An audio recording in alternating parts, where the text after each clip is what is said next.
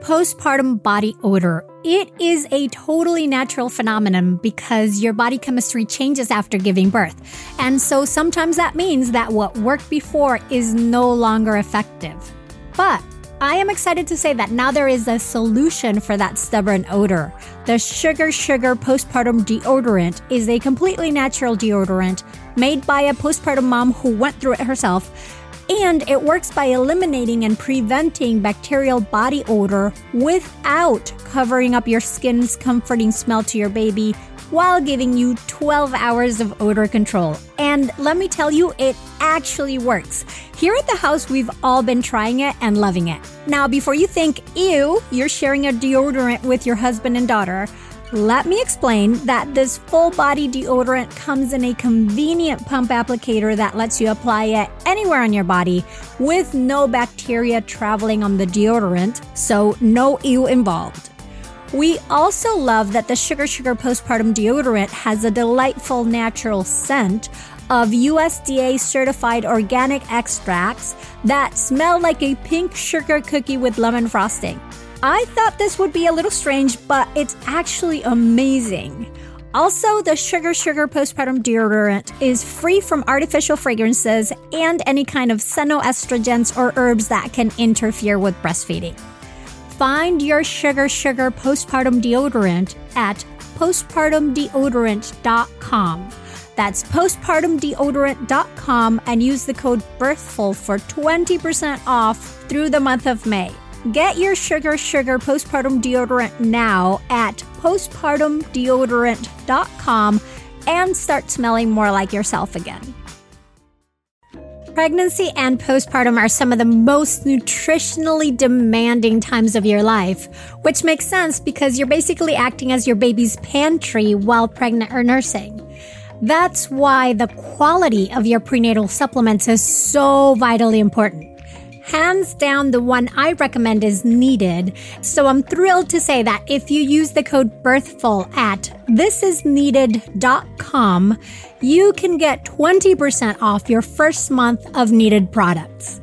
Needed is the number one nutrition brand recommended and used by me and over 4,000 practitioners, from nutritionists to midwives, functional medicine doctors, and OBGYNs.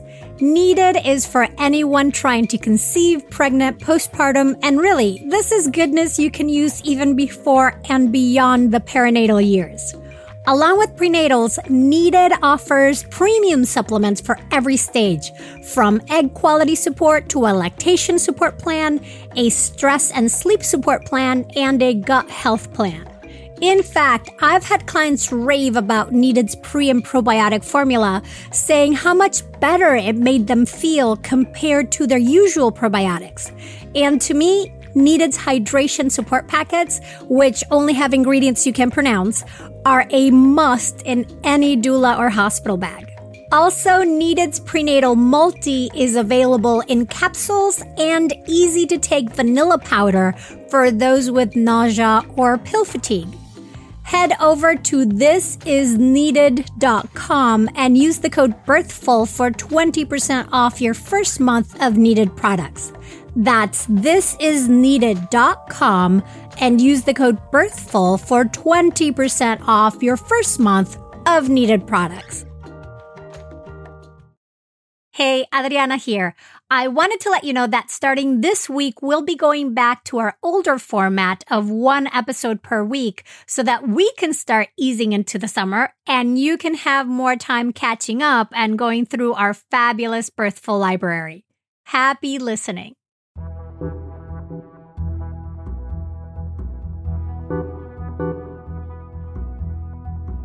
Welcome to the Birthful Podcast. I'm Adriana Lozada, and today we'll be talking about postpartum fertility. So, what are some signs that your fertility is returning after giving birth? And how does breastfeeding suspend your cycle and for how long?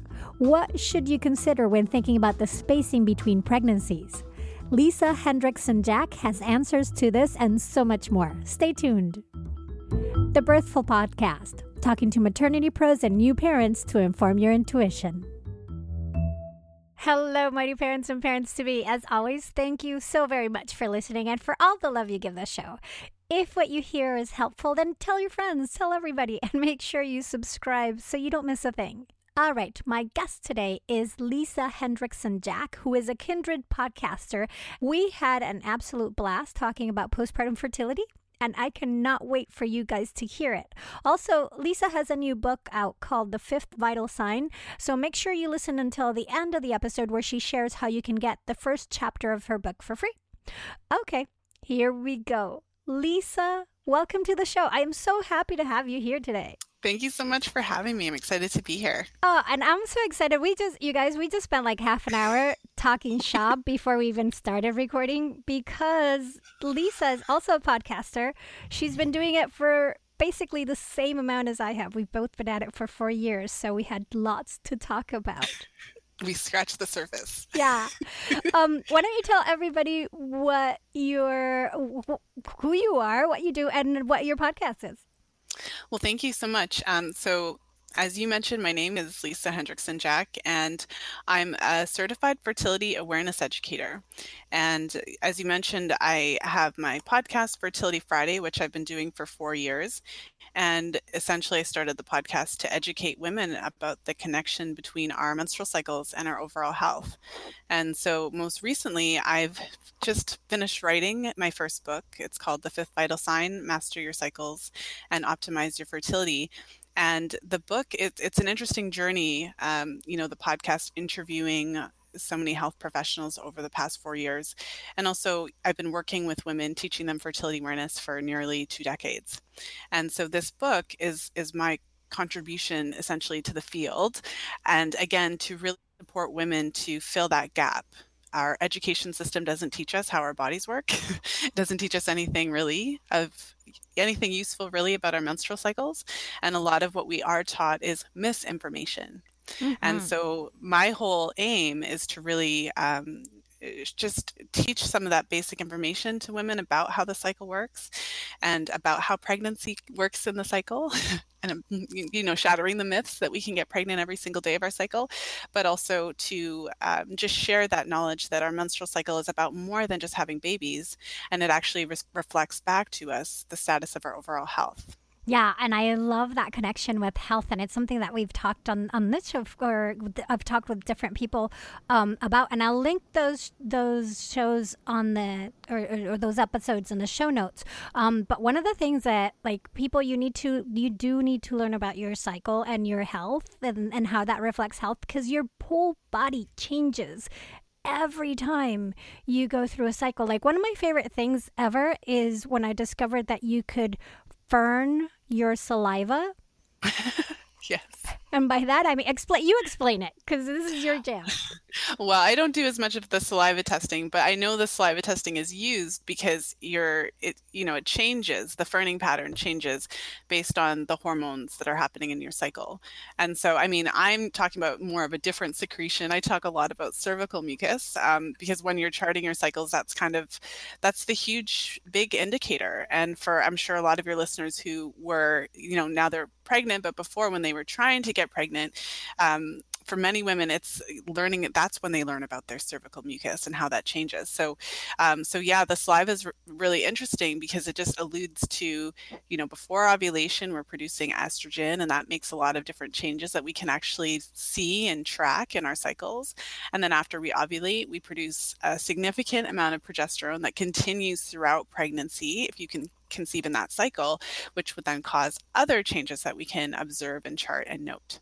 Yeah, and I I just uh, I'm just fascinated about how everything changes. Like, yes, your the the consistency and position of your cervix and your cervical mucus, but also your saliva. Like, you know, it's not just down there. yeah. you can lick a slide when you're ovulating and when you're not ovulating, and when that dries, the patterns are different on how they dry. I wanted to explain what the ferning is like because if people don't know and this is radio, it doesn't. Um, yeah. But today I figured we would talk about the return of fertility after having a baby, you know, getting your period back or getting that fertility back after during postpartum because that can be so personal and different for everybody and so uncertain, right? Mm. Are there some signs like what are your thoughts on that? Are there signs that fertility is returning other than the obvious getting your period? And does getting your period even guarantee that that fertility is truly back? That's a that's such a good question. Um, I mean, I my answer immediately is yes. There are signs that your fertility is returning, and what's interesting is that I mean, so you can have your period, but sometimes you'll have bleeding that isn't your period. So for women who, if you're kind of trying to figure that out, um, for women who kind of were cycling normally before pregnancy, uh, we as women get that sense of what your typical period feels like. So your actual period is typically, you know, it's it's, it's kind of heavyish, or you know. Um, whatever's typical for you but you know there's usually a different it usually lasts at least like three days three to seven days um, and so i guess what i'm saying is that it is possible postpartum to have some bleeding that isn't necessarily your period like to have a little bit of spotting or something like that, especially as your body is returning to normal. Um, but it, it, to answer your question of like, um, does your does having your period mean that your fertility is back? Um, one of the things like i guess the main sign one of the main signs that your fertility is returning that you can watch for is the return of your cervical mucus. For now, for somebody who was never tracking their cycle, it might be a little bit more tricky because they may not have noticed before. But I think most women who've cycled naturally have noticed their mucus, but maybe didn't know what it was. So I'll give a couple of examples of how it, it might have shown up. So for some women, they may actually have thought that they had like a recurrent infection because when you have cervical mucus, it can look kind of like creamy hand lotion or it can look kind of like raw egg whites and be really stretchy and really slippery when you're wiping yourself after you go to the bathroom. And for some women, they might see this quote unquote discharge and be really taken aback by it and end up in their doctor's office getting tested for STIs and infections um, that are the tests coming back negative.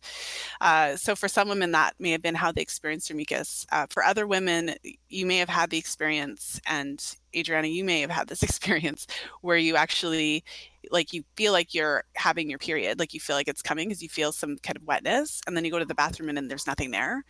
Uh, so for some women, that may be how they have experienced their mucus.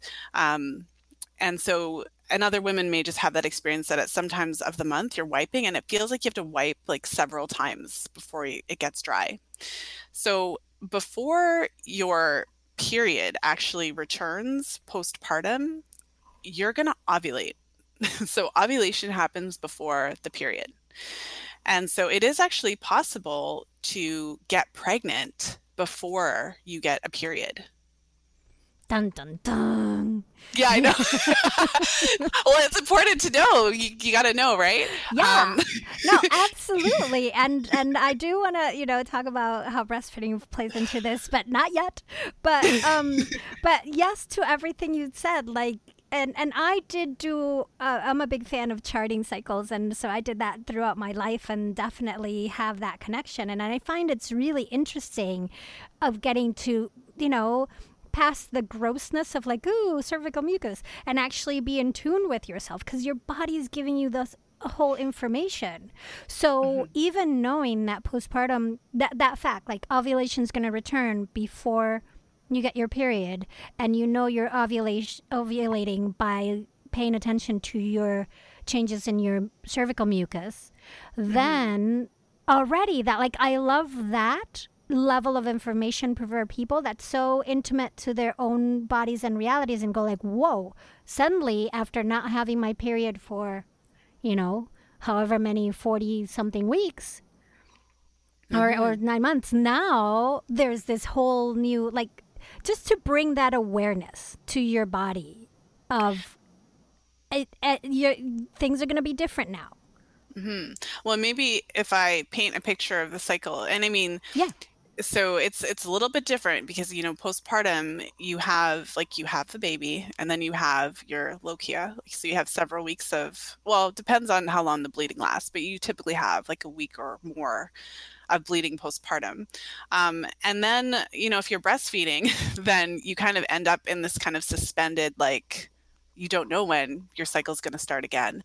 And so we can certainly talk a little bit more about that later. But breastfeeding does, to some degree, uh, suppress the cycle, as, as in addition to um, skin to skin contact and things like that. So we'll talk more about that later. But um, basically, what happens in a typical cycle outside of pregnancy and postpartum is that you would have your period. And then as you approach ovulation, so your ovaries start to you know prepare for ovulation they start to develop follicles and then as your ovaries develop those follicles your follicles are releasing all this estrogen and so eventually that estrogen kind of just keeps rising and rising and that it's what we were talking about before it causes these changes so when you're seeing this change so if you're paying attention to your mucus what you would typically see is you'd have um, days when you're not making any so days when you're not seeing any mucus.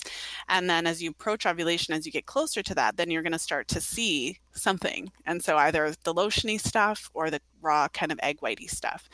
And um, and so that is what happens as you approach ovulation. And the mucus is actually central to fertility because your mucus is what keeps sperm alive. So you're, you know, we've all heard like, oh, sperm can live in your body for up to five days. But the caveat is that it can only live in your body for up to five days when you have mucus, because mucus is what keeps it alive. It filters out, you know, sperm that have different morphological issues. Um, it's the right pH. When you don't have mucus, uh, your vagina is actually quite acidic and the sperm can't survive in there. So, mucus is actually really central to natural fertility.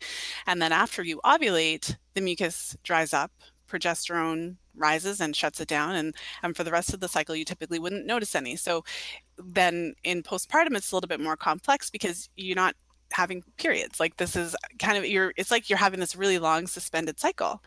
And so if you have that awareness and knowledge you can just start paying attention for mucus. So you know for your listener who's po- postpartum but has never charted her cycle um, like but i know you're going to the bathroom anyways several times a day. And when we go to the bathroom we wipe ourselves. So you can add a, a just a step of awareness to that and just kind of pay attention to how it feels when you wipe it's, it's probably going to feel kind of dry and scratchy, um, maybe.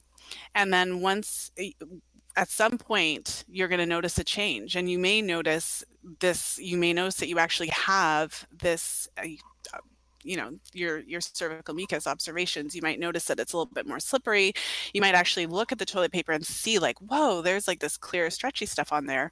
Um, you might actually feel um, an increase in libido. So i know there's kind of a debate on how your cycles and your libido is affected by your cycles, but many women will report that around the time of ovulation, when they're making all this mucus, their partners are just more attracted to them. Maybe they smell better. And on the flip side, when we were talking about the saliva and the different changes that happen, your partner is likely to be more attracted to you because you're giving off all these pheromones. So that's even out of your control, but you might find your partner like all over you um, and, and uh, you didn't realize it. So what's ironic about this whole situation that I'm describing is that you, it's more common than you think to kind of get pregnant um, even before you know what i mean? Like in those early stages. Because if there was any day that or any period of time when you were going to end up intimate with your partner it's often around that time because of all these other reasons. Right because things are bringing you closer together right, all the pheromones. yeah. Um, Lisa, let's take a quick break. When we come back, I want to talk about when. Okay, so this is like what to look out for. Is there a time frame that th- this tends to happen more than others? Okay, so we'll be right back. And we are back talking about postpartum fertility. So, okay, my question that I left hanging is you had your baby. Is there a window of weeks or months when, when there is a higher likelihood that this ovulation is going to return, even though it's so personal and individual for everybody and depending if they're breastfeeding or not? But is there like a, a window that opens up? Yeah, that's a really good question. And I mean, you pointed out that there's a lot of kind of individual variability in there. Um, and I would say one of the biggest factors, of course, is whether or not you breastfeed. So for women who don't breastfeed for whatever reason, excuse me, or breastfeed for like a short period of time. Um, so let's just start with like if you're not breastfeeding, it's possible for your fertility to return quite quickly. So, breastfeeding, um, when your baby is suckling on your breast, uh, your baby is then triggering the release of all this oxytocin. So, we call it the love hormone. And for any of your listeners who have breastfed, you feel it. It's so funny. Um, Adrienne, maybe you can, I don't know if you've, you've, you know, had that experience as well, but it's like you can actually feel it. You're staring into your baby's eyes, and there's like all this love hormone that's released. It's the same hormone that's released when we have an orgasm, but I know it, like there's nothing I, I, there's nothing sexual about breastfeeding. It can actually be quite painful, um, depending on the how that all goes. But I always like to just clarify that because because um, it's the same love hormone. But um, but what's interesting is that you know as you're breastfeeding, you're releasing a hormone called prolactin, and this has a suppressive effect on the cycle, uh, specifically um, suppressing ovulation from happening. So, if you're not breastfeeding, um, it can be kind of alarming how quickly your your period can come back. So, it could come back within the first month or two. Um, and that's when we hear about, you know, Irish twins uh, being born within a year but um, when you are breastfeeding, uh, there's there's several factors that are going to determine, kind of uh, to some degree, how long your cycles are going to be suppressed. And so, of course, one of them is breastfeeding because there's a lot of differences in terms of how frequently you might breastfeed. So. Um, there's something called ecological breastfeeding, which is, you know, breastfeeding on demand and all the skin to skin contact and you know not putting your baby on a schedule and essentially what it boils down to is like the more you breastfeed the more frequently, the more skin to skin contact, the more likely it is that your cycle is going to be suppressed for a longer period of time. And so, you know, if you're exclusively breastfeeding um, baby skin to skin, you know, quite a bit, uh, we can't, like, I couldn't sit on the podcast and say there's a guarantee that your cycles are going to be um, suppressed by so long because it's just not it's not responsible to say that because there is some variability but if you're breastfeeding exclusively and you've got lots of skin to skin, um, you can expect that that can be longer. Now, for some women, that might be three months. Others, it might be six months, um, even nine months or a year. Uh, and uh, other women, it really depends. So, for example, for some women, their cycles will be suppressed when they're kind of exclusively breastfeeding and once their baby starts to sleep longer periods of time you know sleep through the night and go through longer stretches where you're not breastfeeding for some women that kind of change and shift might mark the return of their their their ovulation. Um, for other women, it might be around the six month mark when they're introducing solid foods but it really depends because some women even continue like some women even after they're introducing solid foods and their babies are sleeping through the night um, their ba- perhaps they're you know their babies are just sucking a you know drinking a lot of milk but still that suppressive effect can last even longer than that. Um, so i'm it's an answer that i'm giving you but it's kind of like a, lo- a non-answer because as you can see, there's a lot of variability. Um, but what I would suggest, again, if, if for a woman who's listening and is really interested in this, maybe she chose not to go on hormonal birth control, so she is kind of in that kind of natural cycling state, um, then what I would encourage you to do is just to start. Um, doing a bit of research, learning about cervical mucus, um, learning about how to check for mucus, paying attention when you go to the bathroom, you're wiping anyways. So just kind of paying attention to any changes that you see.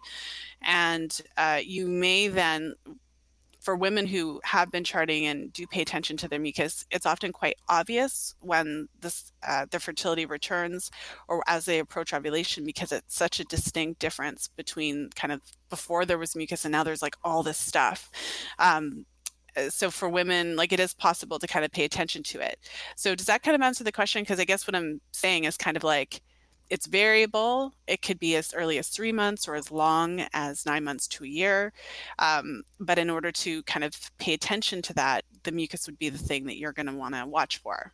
Yeah, absolutely. And I think the strongest part of that answer is that it could be super soon and that breastfeeding can suppress, but there's no guarantees.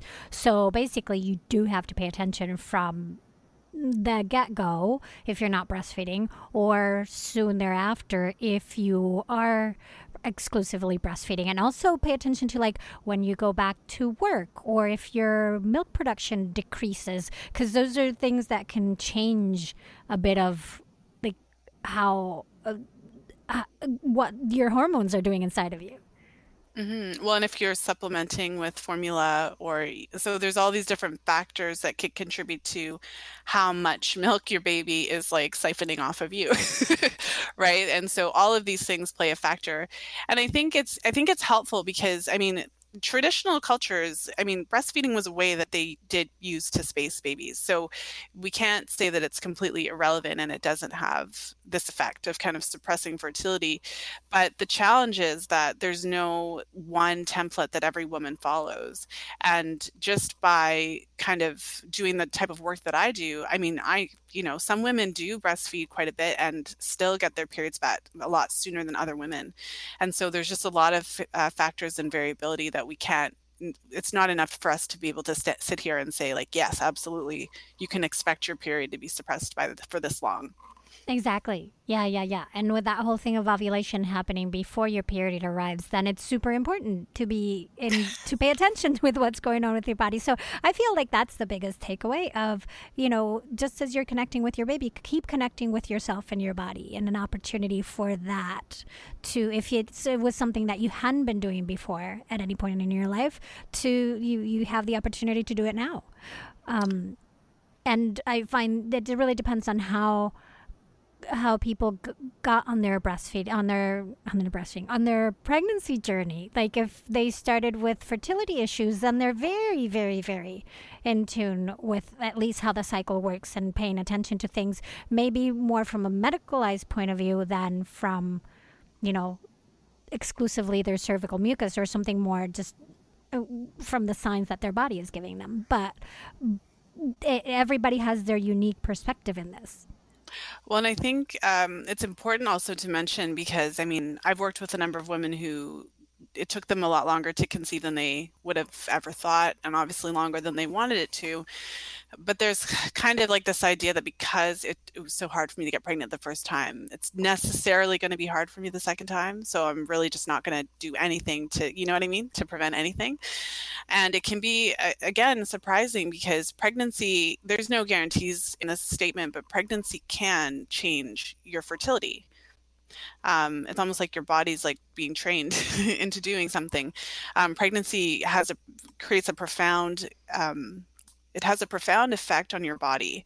It's kind of like a second puberty. So if you think about what characterizes puberty, um, in order for us to go through puberty, our bodies are basically exposed to this high amount of hormones that change the shape and you know changes the whole structure of our reproductive systems changes our breasts and you know all of those things.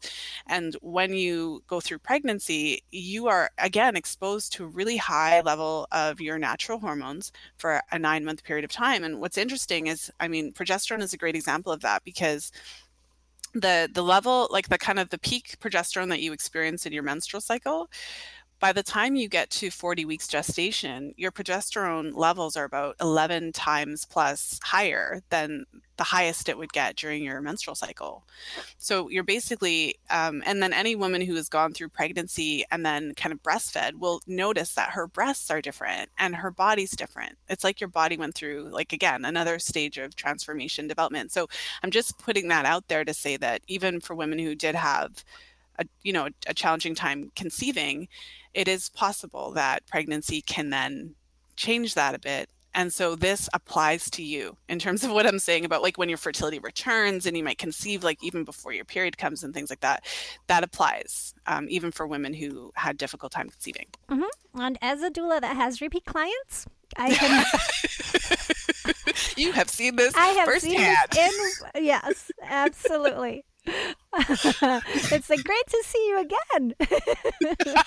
yeah, it's been like not that long. Mm, we're all surprised um, and happy. Okay. Yeah. Now I did read somewhere you had, uh, I think on the on the information you sent me that there were three main signs of fertility. So I, the the mucus, cervical mucus being the first one or one of them. What are the other two? Um, well, the three main signs that you would watch for if you're charting so mucus and temperature, basal body temperature, and cervical position. And so basal body temperature, that's basically, you know, first thing in the morning, you, you know, put the thermometer in your mouth usually, and then check your temperature. And so that is a measure of your resting metabolism. And what's really interesting, I mean, for the science minded kind of I think of myself as like a fertility awareness geek, but um, it's really neat to be able to take your waking temperature every day and plot it on a graph and actually see that whenever you ovulate your temperature will go up. So after ovulation you've you're making all this progesterone and that actually has a thermogenic effect on the body. So it raises your resting metabolism makes you warmer. And it's it's really neat if you think about it but yeah so that's one of the signs and it doesn't the temperature doesn't help you to predict anything so for women in the postpartum uh, who are learning fertility awareness and learning charting you know the temperature for example let's say that you have a baby and then you're charting your cycles postpartum but let's say that your ovulation doesn't return until six months. So until your baby's six months old. So if you were you're taking your temperature every day, you've basically got six months of like it can be helpful information to, to, you know identify thyroid function but outside of that it's not really helpful for you for charting because that temperature doesn't help you to predict when your ovulation is coming back um, once your ovulation uh, comes back and you have your first period then the temperature again all it does is help you to confirm that you have ovulated though it never predicts ovulation. Um, and then cervical position, uh, which is it's just really neat. So not all women check their cervical position. Not all women who chart do that, but for those who do, cervical position adds kind of additional information because your cervix changes around ovulation. It goes to a higher position in the vagina. It softens, and often you might even feel like it's kind of you can feel a slight opening after after you've given birth, it'll always feel a little bit open. So your cervix does change, but you'll still feel a difference between how it feels during ovulation, like uh, as you approach ovulation and afterwards. Uh, so those three signs together is basically what makes up the fertility awareness method. And I just want to note that, I mean, for women who are postpartum, it is possible to use fertility awareness uh, as a method of birth control postpartum, but it is more challenging if you've never charted your cycles before. So for women who've charted their cycles before, you know, they had a baby, then they've had the experience of, you know, their period, approaching ovulation, what that looks like and feels like, you know, after ovulation, what that's like, and then the next period coming. So they've had this kind of um, experience of cyclical cycle, like cyclical cycles, is that mm-hmm. a thing? Mm-hmm. But they've had this experience of cycling.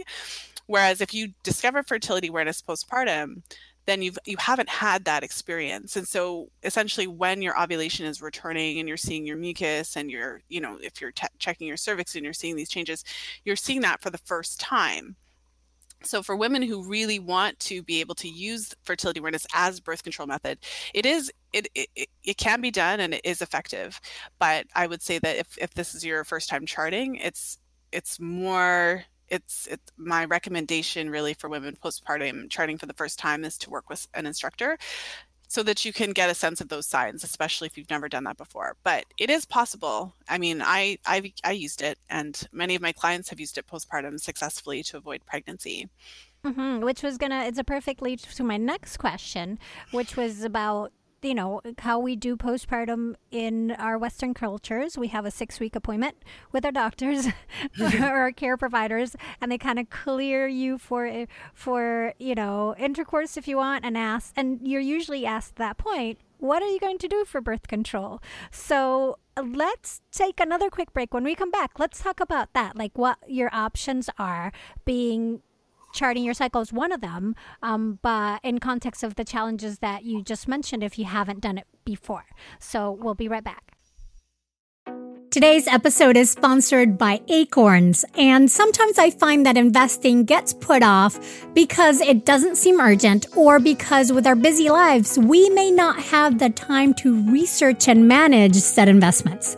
Which is why I so appreciate that Acorns makes it easy to start automatically saving and investing for your future, and that you don't need a lot of money or expertise to invest with Acorns. In fact, you can get started with just your spare change. So, for example, I take advantage of Acorn's Roundup feature where they round up the purchase amounts I make in my linked account to the nearest dollar, and then they automatically transfer that to my invest account portfolio.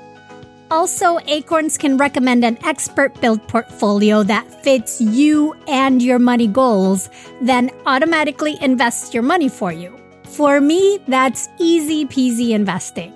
Head to acorns.com slash birthful or download the Acorns app to start saving and investing for your future today. Client testimonial may not be representative of all clients. Tier 1 compensation provided. Compensation provides an incentive to positively promote Acorns. View important disclosures at acorns.com slash birthful. Investing involves risk, including loss of principal. Please consider your objectives, risk tolerance, and Acorns fees before investing. Acorns Advisors LLC Acorns is an SEC registered investment advisor. Brokerage services are provided to clients of Acorns by Acorn Securities LLC. Member FINRA SIPC. For more information, visit acorns.com. With Mother's Day coming up fast, are you looking to get your mom, grandma, or mother figure a gift that they'll actually love? You know, something that is treasured instead of dying out or collecting dust? If so, you need to know about mylifeinabook.com, which is a service that helps turn their life stories into a beautiful book that can be passed down. How amazing is that? And the process couldn't be easier. Basically, if they can use email, they can create their book. Every week, My Life in a Book will send them an email with a prompt question to get them started. And if they don't like the question, they can easily edit it or change it. We gave a My Life in a Book to a family member that always wants to document all family get togethers through images. And let me tell you, the process of sending the gift was super simple, even letting us choose the date we wanted the gift to be sent. I'm so looking forward to discovering stories about her youth, her adventures, and the challenges she has overcome. And since My Life in a Book lets you add an image with each answer, she can now share the story that goes along with her many photos. Another great thing is that the answers can be edited at any time before the book is printed in case she wants to add anything else. Check out mylifeinabook.com and use the code BIRTHFUL at checkout for 10% off. Create an unforgettable gift for your mom this Mother's Day. That's mylifeinabook.com and use the code BIRTHFUL for 10% off today. And we're back. So, what are you going to do for birth control? well, I mean, first of all, I, that's a that's a really personal decision and although i mean I've, I've been teaching fertility awareness and using it for a you know really long time uh, i recognize that it's not necessarily going to be the, the best choice for every woman at every point in her life. So i feel like that's important place to start because um, by no means am i saying every woman should use this method. Um, i do feel that every woman should learn how her body works and her fertility works because for many women um, you know, pregnancy is this incredible pregnancy and birth and postpartum. It's this incredible period of your life where you are kind of dragged into your body. your body is changing. You know, if you if you however you experience birth, you really have this. Um, uh, it's a period of time where you you you can try to be disconnected from your body but the things that are happening kind of pull you in. And for uh, the thing about hormonal birth control for example is that hormonal birth control um, by shutting the vast majority of hormonal birth control like the pill the, the patch the ring um, those contain a combination of synthetic estrogens and synthetic progestins. And for the most part those types of birth control prevent you from ovulating and basically shut down normal ovarian function and really dramatically change the hormonal like the natural hormonal profile in your body so for a woman who's cycling naturally, she's going to produce her estrogen as she approaches ovulation. She's going to produce her own natural progesterone after ovulation. But for a woman on hormonal birth control that is preventing her from ovulating or interfering with ovulation, she's going to be producing a little bit of estrogen and maybe a tiny bit of progesterone, kind of more similar to what a woman would produce in menopause. And so, as you can imagine, this uh, profound change in your hormonal profile can have all of these different effects in the body, like some that we are aware of and some that we're not. Um, so, hormonal birth control is associated uh, with depression in, in, in many women and with anxiety, changes in mood and energy, and changes in libido. A lot of women find that they're when they're on hormonal birth control, they don't have the same level of desire. Some women find that um, you know sex is more painful and things like that. And so for I suppose the the important point about that question of like what kind of birth control are you going to use for many women who've kind of had this opportunity to, to really be in their bodies and experience what that's like it can be you know not what they want to go back on hormonal birth control but they may feel like they only have that one option um, so again it's a really complicated decision but i feel like when women learn that there's only about six days of your cycle where pregnancy is actually possible. and that's because the um, your mucus can keep sperm alive for up to five days, and then ovulation only happens on one day of the cycle. And for many women, that's like this shocking revelation like, oh my goodness, I was taught that I could get pregnant on every single day of my cycle. And I made decisions about what type of birth control I was going to use based on that. Because if you believe that you can get pregnant on every single day of your cycle, then it would make sense to actively prevent pregnancy with a birth control method that, you know, works 24 hours a day. So um, I suppose fertility awareness just provides women with a different option because for some women when they learn that they're really willing to um, they they really want to use it they really gravitate to it because then they realize like oh wow if there's only a certain window of fertility in my cycle then I can actually just manage that window and then um, not have to be on birth control all the time. So I'm not sure if that answers the question because again, it's such a like what kind of birth control is such a personal question for every woman. But again, it's for me, it's really about education, informed choices, and providing women with options so that they don't feel like, oh, I have to go back on the pill postpartum. Absolutely, and we speak the same language because that's exactly what I'm about. yes, that's why we do this crazy thing. Um, and and let's expand that those comments a bit more. Of you know, the, it is a personal choice, and it's great to have the information so that you can make the decisions that are right for you and that fit your lifestyle. And that that might, I, I love your comment on how that might change at different points in your life. So just because you do it at one point doesn't mean you'll do it forever. Um, and we talked about the, the you know charting your cycles we talked about hormonal birth control and then then you also have non-hormonal birth controls Mm-hmm. Well, I mean, for for some women, I mean, um, so condoms are an interesting topic. I mean, condoms are an extremely effective method of birth control. I am a child of the '80s.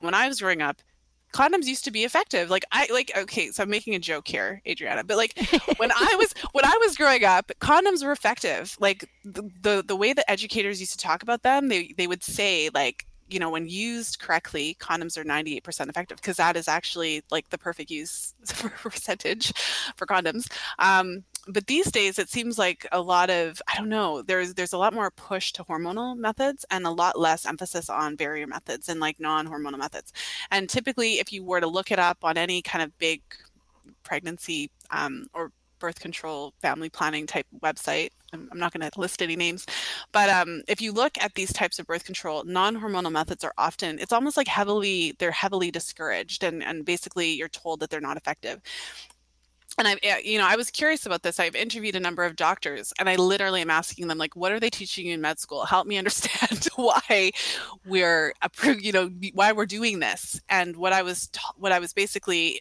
taught, you know, taught by the doctors who I've interviewed, is that in med school, um, doctors are really trained to uh, prioritize effectiveness over everything else. And the most effective methods are methods that don't require any part on the user so don't require any action on the part of the user.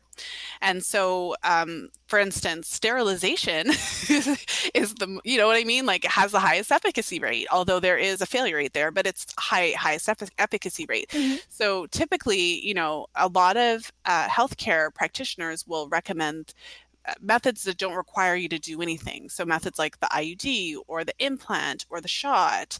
Uh, and for many women, maybe that's not what they want. so when you talked about, uh, you know, non-hormonal methods, condoms are really effective, but again, condoms aren't everybody's favorite thing. So I work with women, you work with women.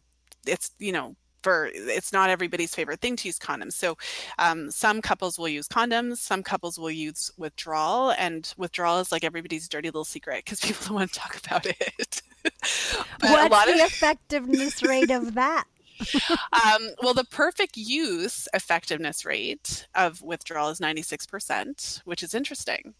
Um, and the thing about withdrawal, though, is I mean, the, the typical use effectiveness is closer to somewhere between say 70 85% or something like that um, of course with withdrawal if if your partner doesn't withdraw in time you have no method Right. Um, and the one thing, so, you know, when you look at the research about withdrawal, the big question as to whether or not it could work is whether or not your partner is going to have any sperm in his pre ejaculatory fluid. That's the whole question about whether or not withdrawal could work. And what I found in the research is that we don't get a conclusive answer. Now, first of all, withdrawal is free and available to everybody. So I don't know how many researchers are lining up to test it. so there's not like a ton of research, right? Because that's not where the money is. But the research that I found basically it's, you know, there was there's a few studies that have been done where the men don't show any uh, sperm in their pre-ejaculatory fluid. And from a biological standpoint, technically there shouldn't be any because pre-ejaculatory fluid is produced by the Cowper's gland, and that does not technically contain any sperm. However, other studies, other research studies show that some men, so there was other studies where they had some men that had sperm in the pre-ejaculate and some that did not. So you've got this like question mark. So then, based on the research, we don't have a conclusive answer, and it would appear as though some men may have sperm in their pre-ejaculatory fluid. Uh, so that's a big conversation. I I really like to talk about perfect use, and I you know if you want me to go into, I could I could I could actually outline what that would look like for withdrawal. Um, but I like to say it because, again, a lot of, of couples use withdrawal. They just don't talk about it. And there are couples that use it effectively. And I'm not like promoting it, I'm just actually saying what I've seen. Right, right, and and what is being done. It's like it's like bed sharing with your baby. Exactly. People are doing it, but then there's so much shame, mm-hmm. you know, public shame around like, is this safe and whatever. And so then people don't want to talk about it, but they're actually doing it safely.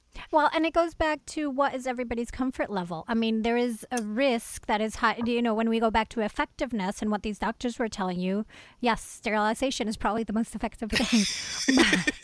but does everyone want to be sterilized? Right. And so, you know, the, the, the risk involves some gambling for sure. And then do you have, like, what would that look like? What is your, how risk averse are you at that point in your life?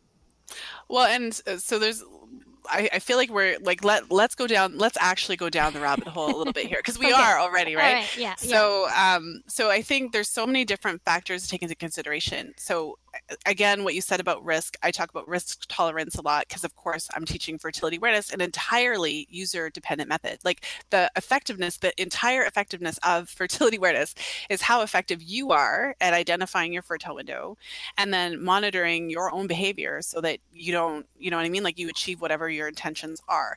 And so every woman and or couple is on a spectrum where like zero to 10, like zero, I don't want a baby right now, 10, I wanted a baby yesterday. And so the first thing with in general as an adult is that you kind of have to figure out where you are on that spectrum.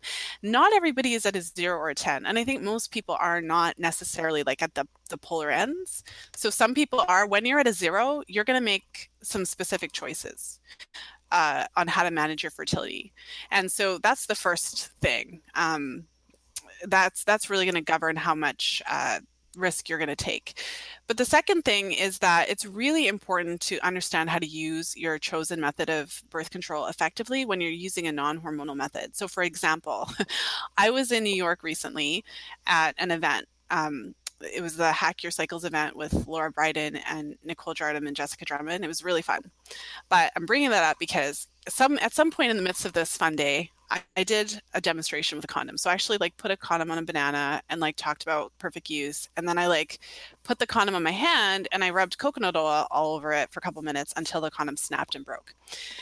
And when that happened, everyone in the audience was shocked And I could not believe that that was what they were shocked with. I really thought that people knew how to use birth control correctly. Mm. So, um, so the point of that story is correct use with condoms means um, you know, getting a condom that's the right size, making sure to to um, hold the tip before you put it down so that there's enough room for the ejaculate to come out.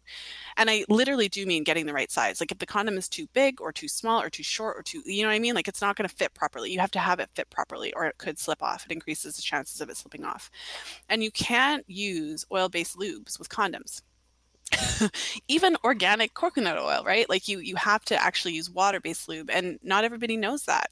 And you might actually get away with it a couple times so because i hear people saying how their condoms are breaking and i'm like hmm are you like you know what i mean? Like are you using tell right me more right? Yeah. Right? Yeah because i mean i used condoms for years and never had a, a break because i had slip slippage slipping off but i never had a breakage. And if you play with a condom like they're really durable. You can put water in them and like make them into water balloons just, and yeah. yeah yeah. Don't judge my my my fun pastime. No just kidding. But just you know just to make a um just to put it out there and then withdrawal withdrawal is interesting as well because perfect use withdrawal. So let me paint you a picture. You know, if you're planning to use withdrawal, if that's your jam, then before you have sex, ask your partner to urinate. You know, sperm and urine are going through the same hallway. And so if he ejaculated recently, there could be some tenants that need to be moved out so that your method will be effective. And so having him urinate before clears the urethra of any possible kind of sperm or anything like that that was there before. And then, you know, you would have sex, but he has to withdraw before he ejaculates. And that could be 30 seconds, 10 seconds, a minute, whatever. But he has to actually pull out before, not while, not during, before. And then when he does ejaculate, it has to be away from your vulva, like far away, like nowhere close to your vulva. Because, um, for example, if he were to ejaculate and have some semen on his hands and then you know give you some pleasure with his hands but basically contact it's not you're not it's not from sex that's called a contact pregnancy if sperm touches your mucus you can get pregnant right, because it, it brings us right back to, and I love this full, full circle thing where it brings us right back to that cervical mucus when you are ovulating and it's nice and slippery and it's like this great welcome sperm. We'll hold yes. you and make you live for days, right? And so yes, the sperm draw like, you in mm. and keep you alive. And the, the last thing I'll say about that is that, like, if you're going to have additional fun afterwards, then perfect use would involve like him kind of washing his hands, washing his penis, urinating again, like no like no touching you until all of that happens. And so um when you kind of have that idea in my, in, you can tell I'm really comfortable talking about these topics, right? And in my mind, you, I'm thinking like clean up on aisle five, right? Excuse me, we're gonna need some help over here. but when you think about it that way, like, like that's why I like to paint a very specific and literal picture because you know um, in terms of effectiveness, if, if, who even talks about withdrawal first of all to even have that idea of what perfect use is? Withdrawal isn't even considered to be a method so nobody teaches anybody how to do it correctly. Um, and so then it, you can just see all the different ways where um, especially if someone's listening and does use withdrawal they might be seeing like oh my goodness i've done this before i've done that before i didn't do this step. And they might realize like so there are ways to use your chosen method more effectively to ensure that you're less likely to have a pregnancy that you didn't plan. Mm-hmm.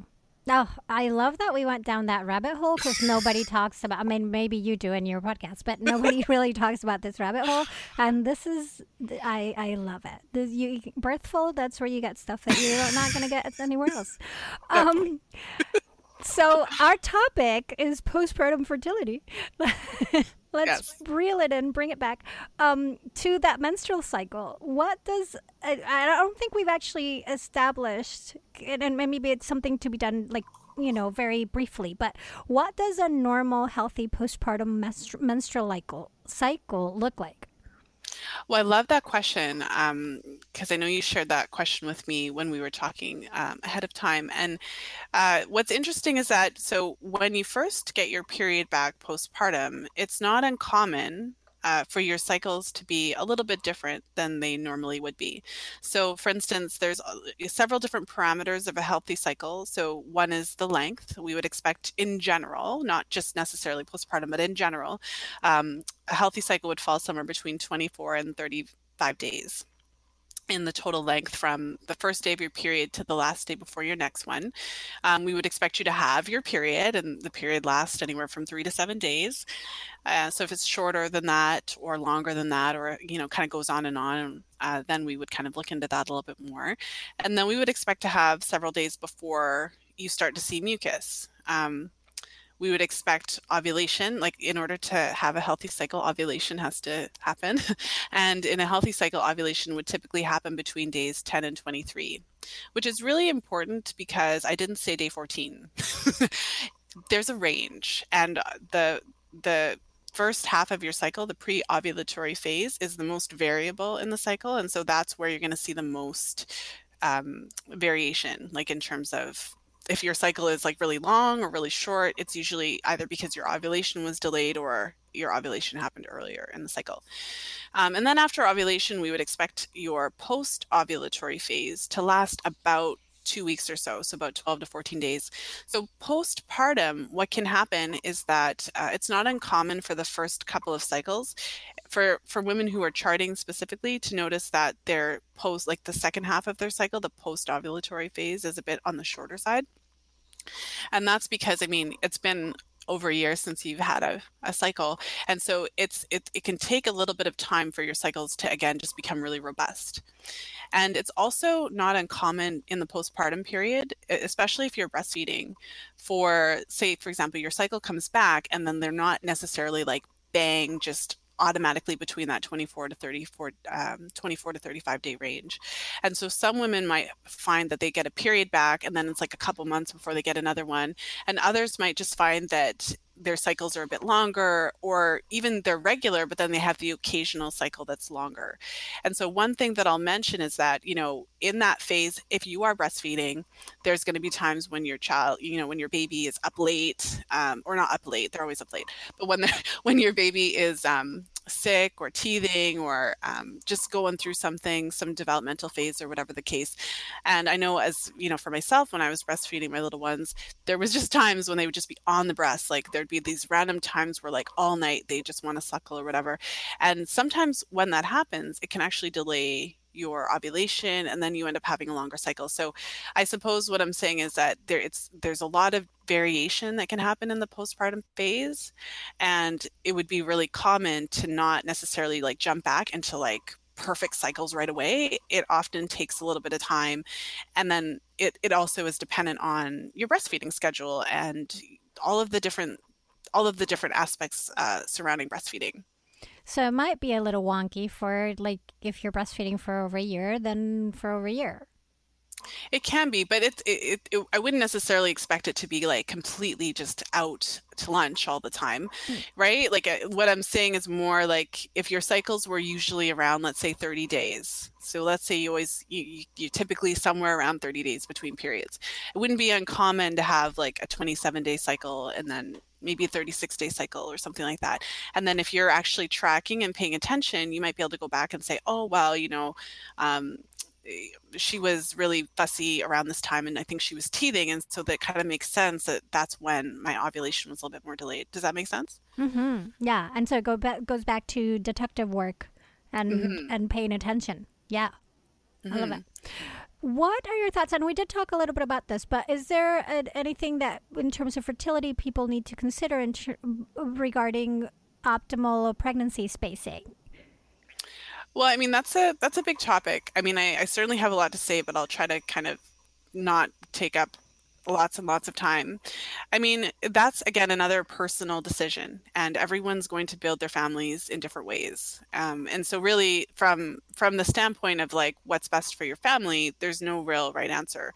But when it comes to kind of your overall health, your body, your fertility, um, what the research shows is that uh, it's beneficial to wait a little while it's beneficial for your body to allow some time for your nutrient stores to replenish. Um, and women who do wait a little bit longer, so 18 months or two years or more, uh, typically have just, you know, on that statistical kind of researchy standpoint, um, better birth outcomes. And so, I mean, what I always say is that there's no scenario where you go into pregnancy and then also breastfeeding and end up on the other end with more nutrient stores than you did going in. So I, you know, I use the analogy of like a bank account, and uh, pregnancy and breastfeeding are just making withdrawals. These are times when you're, I mean, you're making a human being, and that requires a significant amount of nutrition. Um, your demands for virtually every nutrient that we know of go up. You know, vitamin A, iron, vitamin B12, folate, choline, vitamin B6. Like it just goes on and on and on. Um, vitamin D, and so um, just from that standpoint of um, so for me one of the things that i do with my clients is i support them to chart their cycles and to uh, really optimize their cycles and their fertility when they're preparing for pregnancy. So I'm not necessarily usually working with women in the postpartum, but postpartum is is a transitional phase. You've just had a baby and your baby if you're breastfeeding is still is still sucking your precious nutrients out of your body every day. And so this would be a really great time to focus on nutrition and actually do the same type of preconception planning that you would if you were kind of starting from scratch, like you didn't already have a baby. You know what I mean? Mm-hmm. Yeah, no, and absolutely. And I'll link to some episodes that are related to that in terms of nutrition during postpartum and during pregnancy. And because it is very important not to for you know when before you do any pregnancy to be as as nourished as you can but after pregnancy not be depleted before you start another one like mm-hmm. like you were saying just you know it's not just what's going to sustain you through the pregnancy but also the bl- building blocks for from your child and we know those babies just take it from you it's true. And I mean the the research is so interesting. I mean, there was a study that I saw on on iron and the the majority, it was only 20% of women who were going into pregnancy had sufficient iron stores uh, to cover that. So, you know, from that kind of practical standpoint, one of the things that you can do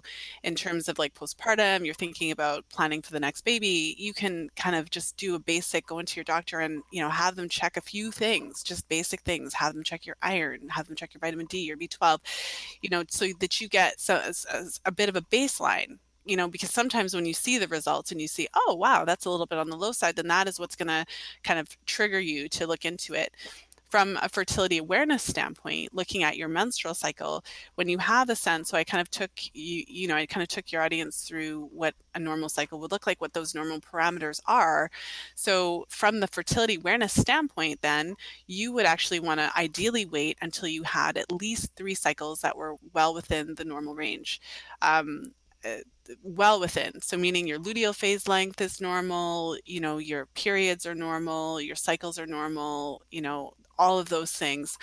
Um, and then I would also add taking specific time and energy, as you said, to really replenish those nutrients. Because the other thing that people don't talk about, I well, well, you tell me what your experience has been, but a lot of, I mean, pretty much most of the pre-pregnancy, pregnancy type information is based on babies having a healthy baby, which is what we want. So I'm not dismissing that. But what about having a healthy mom? Um, as a, as a woman who and as a mom myself uh, who's gone through like i have two children so i've gone through pregnancy and birth two separate occasions i really did find that it was it was a very interesting kind of tumultuous time and even when you're fully nutrient replete you know even when you're eating all the good things and i was eating all the liver i was drinking all the bone broth you know what i mean all the vegetables like it was still tiring. and many of us are going into birth a bit later in life. Um, and I, I feel like it's a little bit harder on the body as we get a little bit older. And so part of this recommendation is for mom because uh, you know, if you have a baby and you get pregnant immediately and you haven't had a chance to replenish your stores, you're still building a baby. And at the end of all of that, you still have to be a mom. So part of this is really just to be have that awareness that you are really important. We want you to be really healthy so that on the other end of your second pregnancy, third pregnancy, fourth pregnancy, that you are able to be a mom and to feel good to, to feel healthy, to feel like you've got lots of great energy. Mm, absolutely. You need to honor your recovery. It's absolutely. So important. And, and, and it, that's where I find that you need to be a little bit selfish because other people are not going to honor the recovery for you. And when I say other people, it's like other systems, other structures, like our, you know, maternity, uh, what is it, our, our paid family leave. Like uh, it's not set up to support what you need to become a healthy mom. So mm-hmm. you got to grab it yourself. you yeah. got to figure it out. Um, and it's and that requires a mind shift because we tend to just give, give, give, and put our kids 1st mm-hmm. Well, and if we take a if we take kind of a, a lesson from a lot of kind of traditional hunter gatherer type cultures around the world, uh, it was much more typical for them. I mean, it was also more typical to start having babies a lot younger and have more babies, but at the same time, it was a lot more typical to, to have a, a kind of an extended period between children, like three years, uh, two to three years. And that's not always practical for every woman. And that's why I say like it's a really personal decision. Uh, but I do think it's something that we should be aware of. It's it's it's hard on the body. Um, to you know what i mean to have them really really close together absolutely no and they had also other considerations in terms of you didn't you know if you needed this kid to be walking somehow because if not then you had to be carrying them while pregnant like we're, yes. we're not there but no. i i did find this super fabulous research because i we think that the general consensus is that a baby is born um, when baby reaches that moment where size would not fit through your pelvis. Like because we became we went from quadrupeds to bipeds and so we stand on two legs and our hips had to tilt to a certain space and then we have these enormous brains that have our neocortex and then make big big heads that our kids are born so immature because they have to be born at that perfect point where that head needs to go f- to that pelvis. Like that's the biggest our pelvis can be for us to walk upright. And and the heads need to not get bigger than they can go through and that kind of is around 40 weeks. That's the traditional thinking. I found this great research that goes that actually it is a matter of resource depletion and it mm. is you will keep your baby inside of you as long as you can until it starts becoming dangerous to your health. Because let's be honest like your blood volume went up 50% your all your your nu- nutrients like everything that's happening in your body you have a baby that is taking and taking and taking. So that when it gets to like yeah and i'll link that research on the show notes but when it gets to a point in your pregnancy where your body goes like if we continue we're this is not going to end well. This baby needs to come out. And That's so, really interesting. Right? And so it could be like 38 weeks, 39 weeks, 40 weeks, 41 weeks, right? Like whatever it depends whatever that that is that equation is for you and your baby, right? And your health. So that makes so much sense to me because it also speaks to the fact that you need to be more replenished before mm. you go into pregnancy so that you have not just for yourself but better outcomes for your baby which ties into the research that you were mentioning of that if if pregnancies are closer together then you don't have that time to replenish as well and there's a bigger toll on your body and so then outcomes may not be as optimal well, and there's all the things that we were talking about, the things that people don't talk about, right? And like, what about postpartum depression and postpartum thyroid issues? And I mean, as women, we're, I forget the statistic exactly, but I was reading a research paper and it was like, you know, 10 times, women are 10 times more likely to experience thyroid disorders than men. So, first of all, like, we're the ones getting the thyroid disorders. And there's this huge correlation between thyroid disorders and pregnancy, um, which is interesting because when you become pregnant, within the first few weeks of pregnancy, the demand on your thyroid is significantly increased. So all of a sudden you have to produce 50% more thyroid hormone because you you have to produce thyroid hormone for you and the baby. So every woman doesn't struggle with thyroid issues postpartum, but many women do and many women struggle with postpartum depression and there could even be a, a relationship there. Um, and so for me i'm really passionate just about just putting out the idea that as a woman you are also important. And we really want to prioritize your health because as a mom and you know this as well being a mom requires a significant amount of energy. Um, you, it's really hard to be a mom when you don't feel well, when you're not at your best. And so this is uh, kind of uh, one of the ways to give yourself the opportunity to to to be your best because you're really going to need like all hands on deck. Even in the best of situations when you're really really healthy and your you know your nutrient stores are great and your thyroid is wonderful, it's still challenging to be a mom. Oh, absolutely. And let's not talk about the adrenal glands. Like, right? we could be here for days. we haven't even mentioned the adrenals, let alone the sleep deprivation. Like, I felt like I was in a, a war or something. I, I didn't feel normal until after, like, it was like four months later when I finally got like one full night of sleep. yeah, you have no idea how tired you can be until you have a newborn. Like, that is, uh, you have no idea what tiredness is until you get to that point. but so mamas like everybody, parents listening out there, really like pay attention, connect with your body, make smart choices and be selfish. Mm-hmm. And pay attention to your cycles because since your cycles are a reflection of your overall health, if you're noticing, for example, I mean, if if it's like two years and your cycle hasn't come back, I mean, so your question about like what is normal, um, your your cycles, we would expect that your cycles, you know, are are back, you know, between 12 to 18 months uh, after, and 18 months is kind of a stretch. Like if you, you know, I'm saying, so there is still this range of normal where if your cycles haven't returned or if they haven't returned normally or if you have certain concerns or whatever the case is, something's falling outside of the normal parameters, that for many women is the first sign because uh, health issues show up in our cycles in, in different ways. Yes, yes, no, absolutely, and and I think that's the point of the title of your book, which is called "The Fifth Vital Sign." See how I did that? yes, that was good. That was good. I like that. um, that it's called the fifth vital sign because ultimately your body, you know, to become pregnant, you have to be healthy.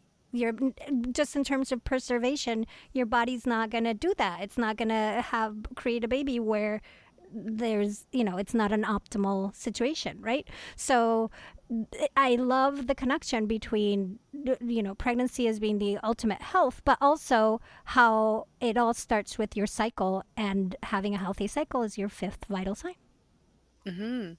Well, and it gives women a tool. It's it's really nice. It, it's like this thing that you can do at home, and it provides you so much information about your about your overall health. And what's interesting too is you can kind of track your cycles and monitor your progress. So a lot of my clients, for example, you know, they learn how to chart their cycles. They're kind of all, you know, all all over it because it's it's really interesting and exciting.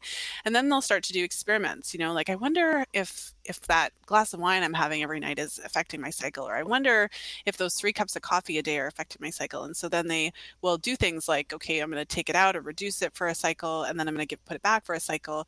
And then all of a sudden they have this evidence they have this real time way to measure how these different things affect their cycles. And so, you know, for for postpartum it's also helpful once your cycles come back to really start to track them and see what everything looks like. I mean, expect there to be some variability, especially like kind of those first 3 to 5 cycles, but you know, at some point they should come back robust and healthy. And if they're not, then that's a sign that you might want to look into it further. Mm-hmm. Absolutely. Oh, I, I, I have to let you go. I don't want to. this is talking with you is so much fun. Um, but if people want to find out more of what you're doing, or follow, or get your book, well, like, how can they do that? Well, thank you so much. Um, so, if, if, this topic interests you and you're wanting to learn more about fertility awareness, you can grab uh, the first chapter of my book for free over at um, the book website, which is the. And that's all spelled out. And the book is available on Amazon and all of your favorite online retailers. So, um, so yeah, thank you so much, Adriana, for having me. This has been so much fun. Yeah, thank you. And, and remind people the name of your podcast also so they can, because obviously they like podcasts. So this is yes. one more they should listen to. yes. So my podcast is Fertility Friday. If you search in your favorite podcast player, it's the first thing that will show up. And then the pod, the website for the podcast, fertilityfriday.com. Thank you so much, Lisa. It's been tons of fun. Thanks so much. Mighty Ones, find the in depth show notes for this episode at birthful.com, or you can also learn more about me, the show, Patreon member, benefits, send me messages, and more. This episode was produced by me and made possible by you. The title song for this podcast is Vibe Ace by Kevin MacLeod, and the sponsorship song is Air Hockey Saloon by Chris Zabriskie. Find them both at freemusicarchive.org. I'm Adriana Lozada. Please join me next week when I'll be talking to a mighty parent as they share their amazing story here at the Birthful Podcast. Thanks so very much for listening. This episode is copyright 2019 by Adriana Lozada.